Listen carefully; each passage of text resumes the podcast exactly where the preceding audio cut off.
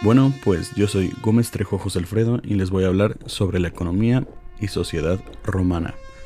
Eh, los subtemas que abarcaremos serán el imperio, el fin de la gloria, la situación de la mujer, Julio César, clases sociales, organización económica, organización política y legiones romanas. Bueno, pues iniciemos. El imperio romano. El imperio romano fue la genial idea de Julio César que su sobrino y heredero Augusto convirtiera en realidad, tras la guerra civil contra los asesinos del César, el gran imperio y expansión romana en base a conquistas.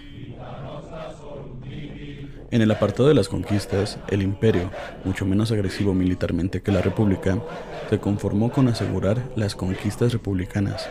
Los emperadores españoles Trájano y Adriano a principios del siglo II después consiguen las más altas cotas de esplendor de Roma, con la máxima expansión territorial y el mayor apogeo cultural.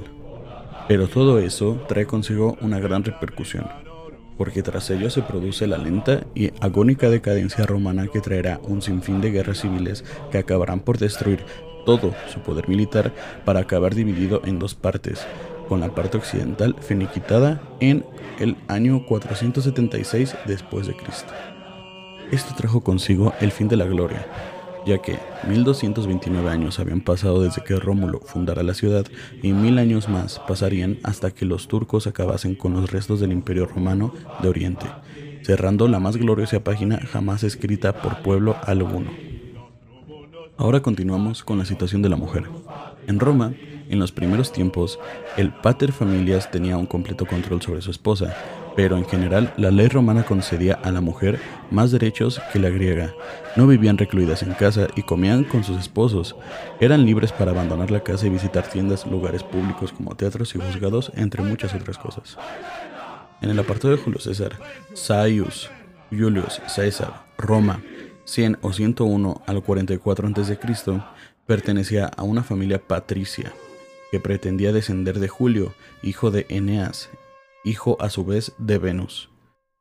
Celbérrimo, general y dictador romano, uno de los más grandes capitanes de la antigüedad, se hizo pronto popular en toda Roma.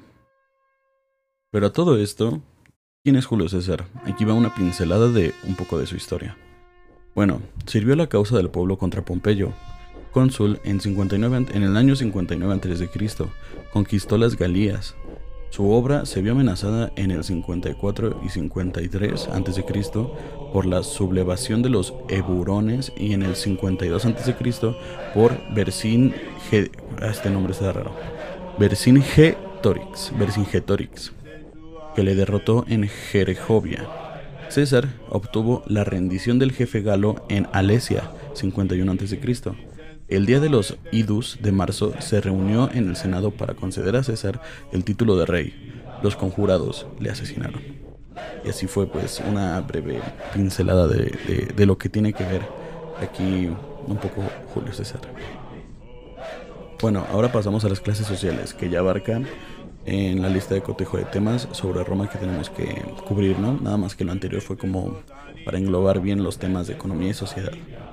Bueno, desde los primeros tiempos de su historia, la organización del Estado romano descansó sobre las bases de índole militar. Así, sus ciudadanos eran tratados como miembros de un ejército en el que debían prestar servicio, según su categoría en los tiempos de la guerra.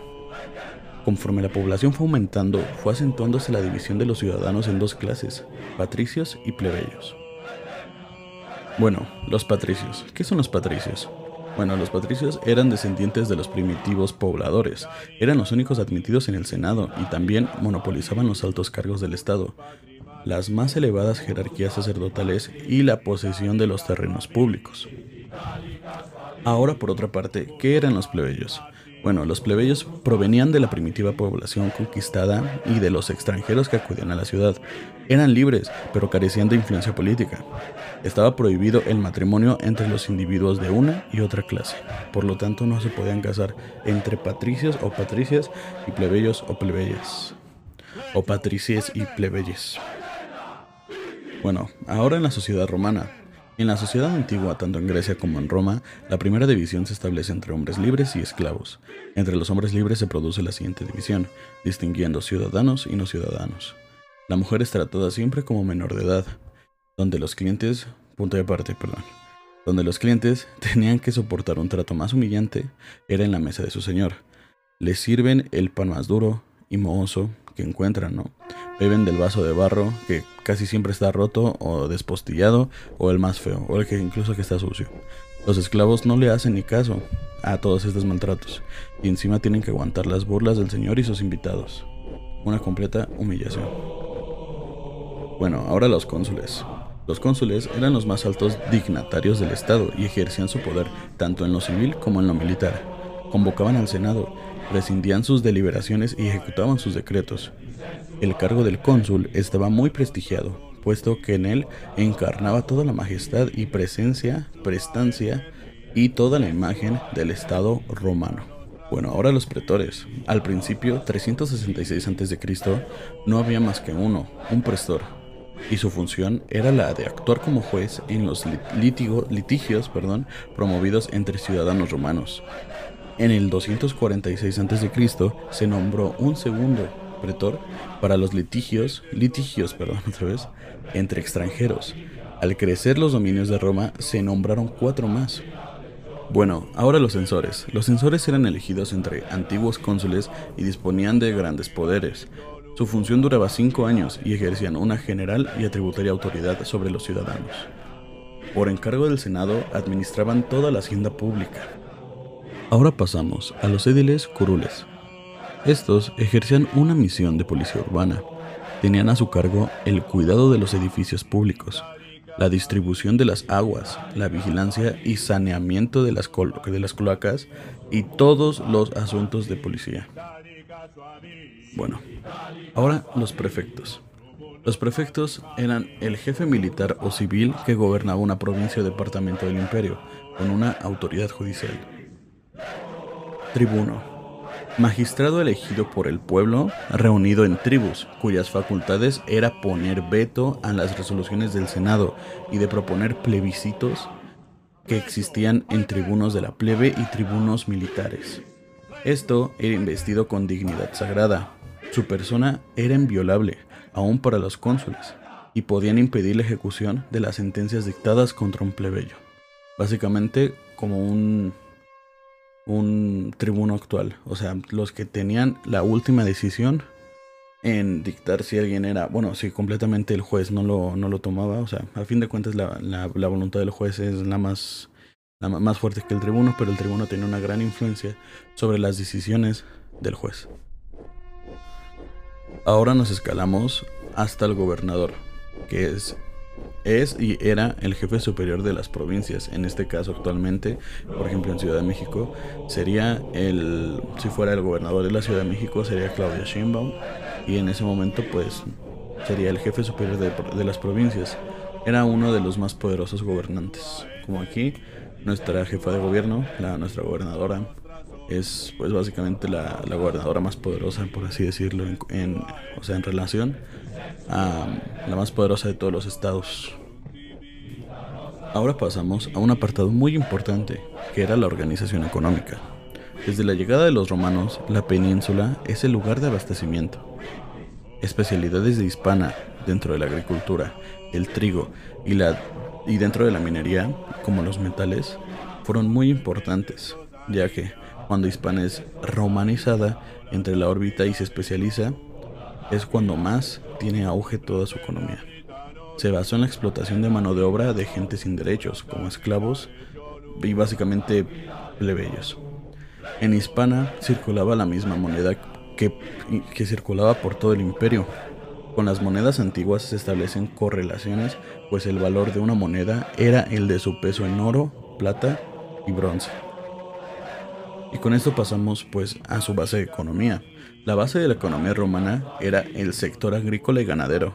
Los romanos consideraban que la tierra formaba parte de la ager publicius o ager publicus, en su mayor parte del, en su mayor propiedad del senado de la que se desprendía como pago a determinadas personas que habían hecho algo a este.